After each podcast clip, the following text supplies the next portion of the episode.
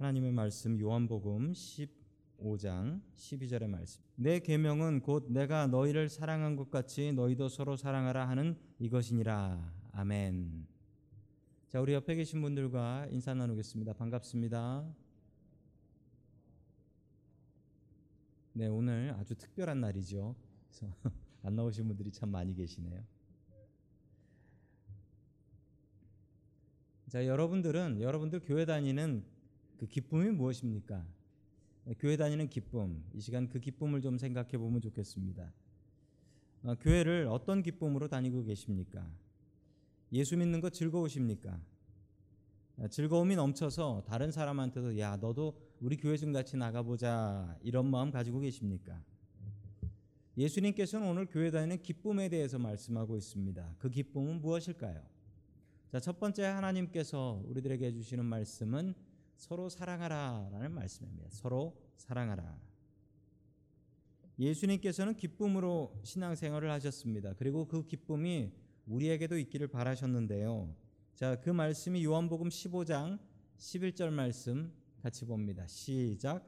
내가 너희에게 이런 말을 한 것은 내 기쁨이 너희 안에 있게 하고 또 너희의 기쁨이 넘치게 하려는 것이다. 아멘. 자, 예수님께서 기쁨이 넘치신다라고 말씀하셨습니다. 그런데 그 넘치는 기쁨이 너희들에게도 있으면 좋겠다라고 말씀하셨지요. 그러면 그 기쁨이란 도대체 무엇일까요? 예수님께서 가지셨던 하나님 믿는 기쁨, 신앙생활하는 기쁨은 무엇일까요? 바로 12절에 잘 나타나 있습니다. 우리 12절 말씀 봅니다. 시작. 내 계명은 이것이다. 내가 너희를 사랑한 것과 같이 너희도 서로 사랑하여라. 아멘. 보통의 경우 예수님께서는 하나님을 사랑하고 이웃을 사랑하라라고 말씀하셨습니다.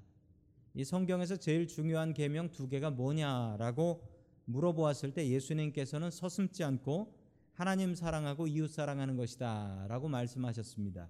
이것보다 중요한 것이 없다라고 말씀하셨죠. 그런데 오늘 이 말씀을 보면 그 중에 하나가 사라지고 보이지 않습니다. 여러분 하나님 사랑하는 게 먼저인데 내 계명은 이것이다라고 하시면서 하나님 사랑하는 것은 이야기하지 않으시고 내가 너희를 사랑한 것 같이 너희도 서로 사랑하라. 이렇게 명령을 하셨어요. 이게 명령이고 이게 계명이라는 것입니다. 여러분 우리가 하나님 사랑하려고 교회 나오지 여러분 사람 사랑하려고 교회 나오는 겁니까? 이 두 가지가 모두 중요한 것은 알지만 둘 중에 하나를 뽑으라고 하면 하나님 사랑하는 것 꼽지 누가 사람 사랑하는 걸 꼽겠습니까? 그런데 예수님께서는 사람 사랑하는 것을 꼽으셨습니다. 내 계명은 이것이다. 내가 너희를 사랑한 것 같이 너희도 서로 사랑하라. 여러분 이 말씀을 어떻게 이해해야 될까요? 그러면 하나님 사랑하지 않고 사람 사랑해도 그거 되는 건가요? 여러분 그런데 여기에 함정이 있습니다. 우리가 눈에 보이는 사람을 사랑하지 않고 어떻게 눈에 보이지 않는 하나님을 사랑한다라고 이야기할 수 있겠습니까? 정말 하나님을 사랑하면은 여러분 우리가 어떻게 사람을 사랑하지 않을 수 있습니까? 형제 자매를 사랑하지 않을 수가 있겠습니까? 정말 중요한 말씀입니다. 여러분 하나님을 사랑하고 이웃을 사랑해야 되는데 실제적으로 우리가 사랑을 실천하려면 사람을 사랑할 줄 알아야 됩니다. 어쩌면 사람 제대로 사랑하는 법을 배워야지 그 사랑을 가지고 하나님 사랑할 수 있을 것 같습니다. 그런데 종종 우리는 반대로 하나님을 내가 제대로 믿고 하나님을 내가 제대로 사랑하고 있다라고 착각하며 살 때가 있습니다. 하나님을 너무나 사랑하는데 옆에 있는 형제와 자매는 제대로 사랑할 수 없다라는 모순 속에서 살아가기도 합니다. 여러분 그건 말도 안 되는 모순이지요. 우리가 하나님을 사랑하고 있다고 착각하고 살아가는 줄도 모르겠습니다.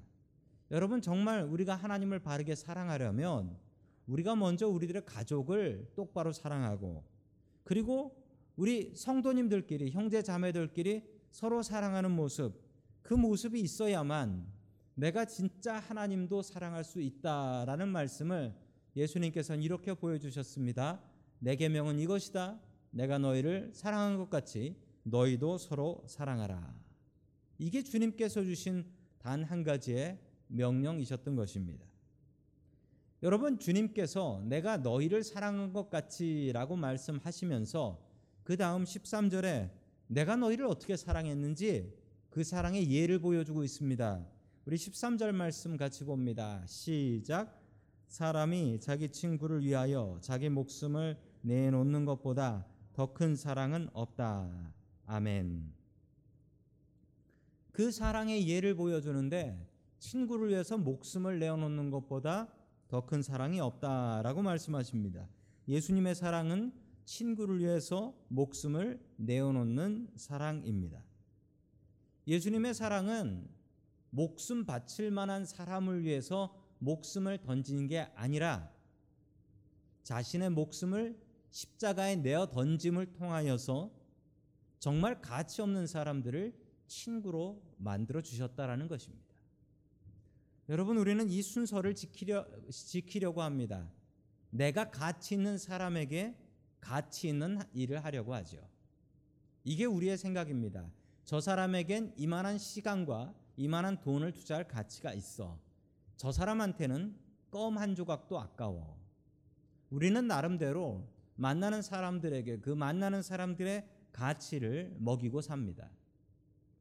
그리고 그 가치만큼의 일을 그 친구에게 하게 되는 것이죠. 여러분 세상의 사랑은 그렇습니다. 주고 받는 것입니다. 그 친구가 나한테 밥 한 번 사면 나도 그 친구한테 밥을 한 번 사야 되는 여러분 이런 순서가 있는 게 세상의 사랑입니다.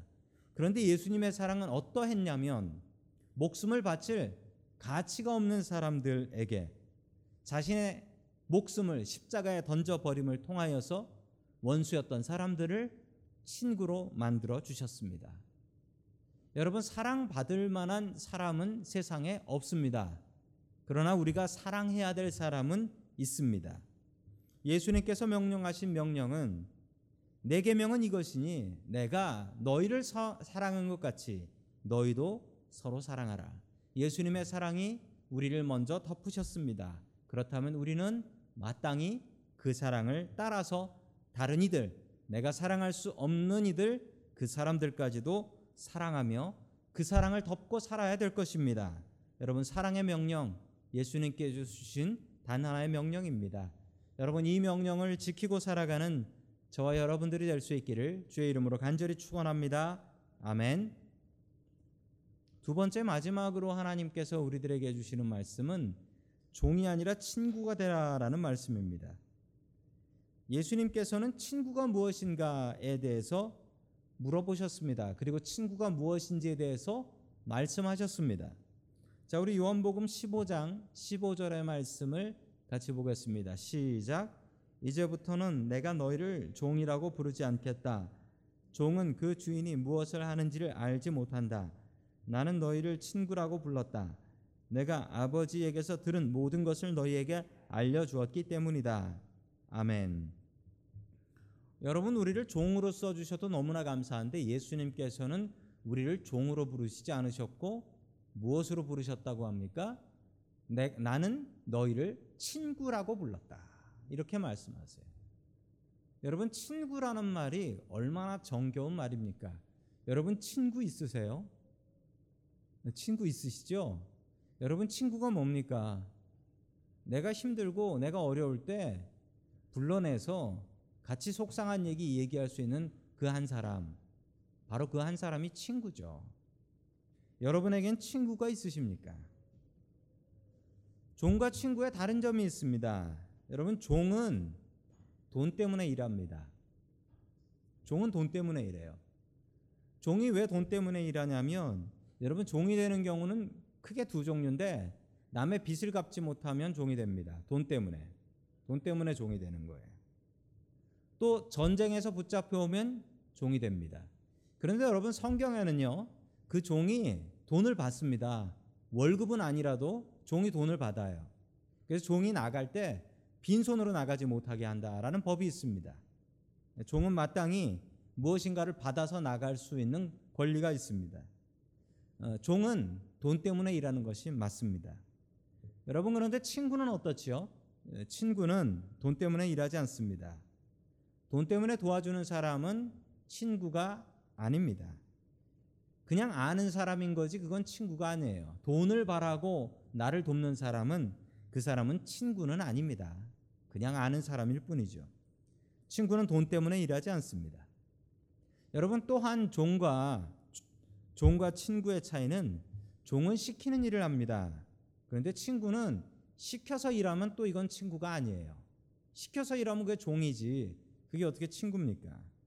오늘 성경 말씀에도 나오죠. 어, 종은 주인이 무엇을 하는지 알지 못한다고 합니다. 그 얘기는 뭐냐면 앞으로 무슨 일을 해야 될지 어떤 일을 해야 될지 설명하지 않는다라는 거예요. 왜냐하면 종이니까. 종은 그냥 시키면 되는 거니까. 너 이거 해, 너 저거 해 하면 되는 거지. 앞으로 무슨 일을 해야 될지 이걸 왜 하는지 알려줘 봐야 종들은 헷갈리기만 한다는 겁니다. 종들은 그냥 시키는 대로 일하면 됩니다. 그러나 친구는 다른데 친구는 도움이 필요하면 친구를 설득해야 됩니다. 내가 이런저런 일로 네 도움이 필요한데 네가 와서 좀 도와줘야겠다라고 얘기해야 합니다. 여러분 친구는 자발적으로 일을 합니다.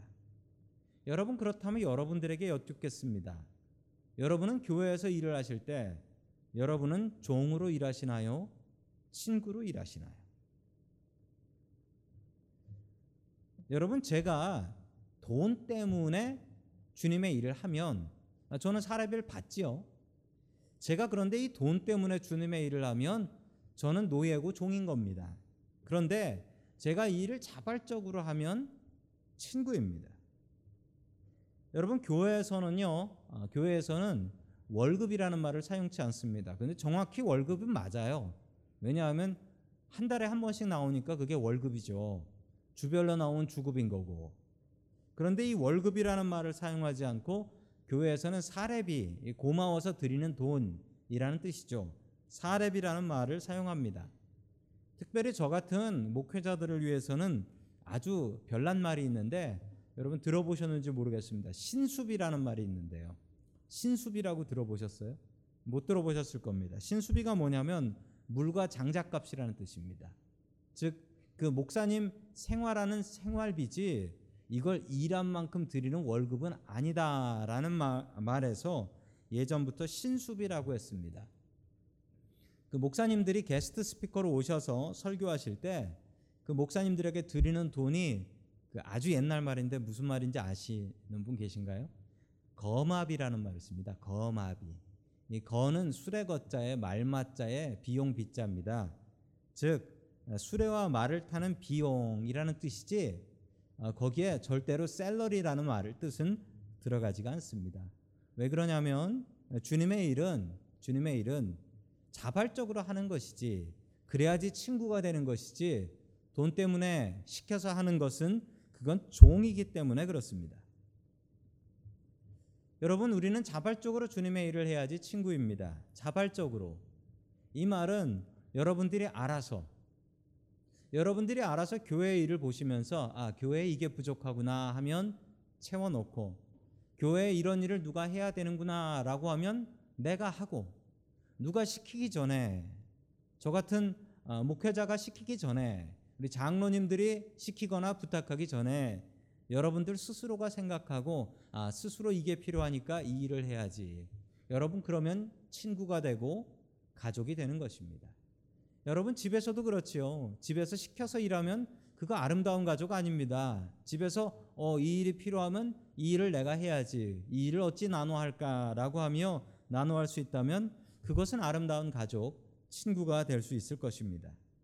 여러분 종처럼 일하는 사람과 친구처럼 일하는 사람이 있습니다. 여러분이 일하시는 사업장에서도 그런 사람들이 있습니다.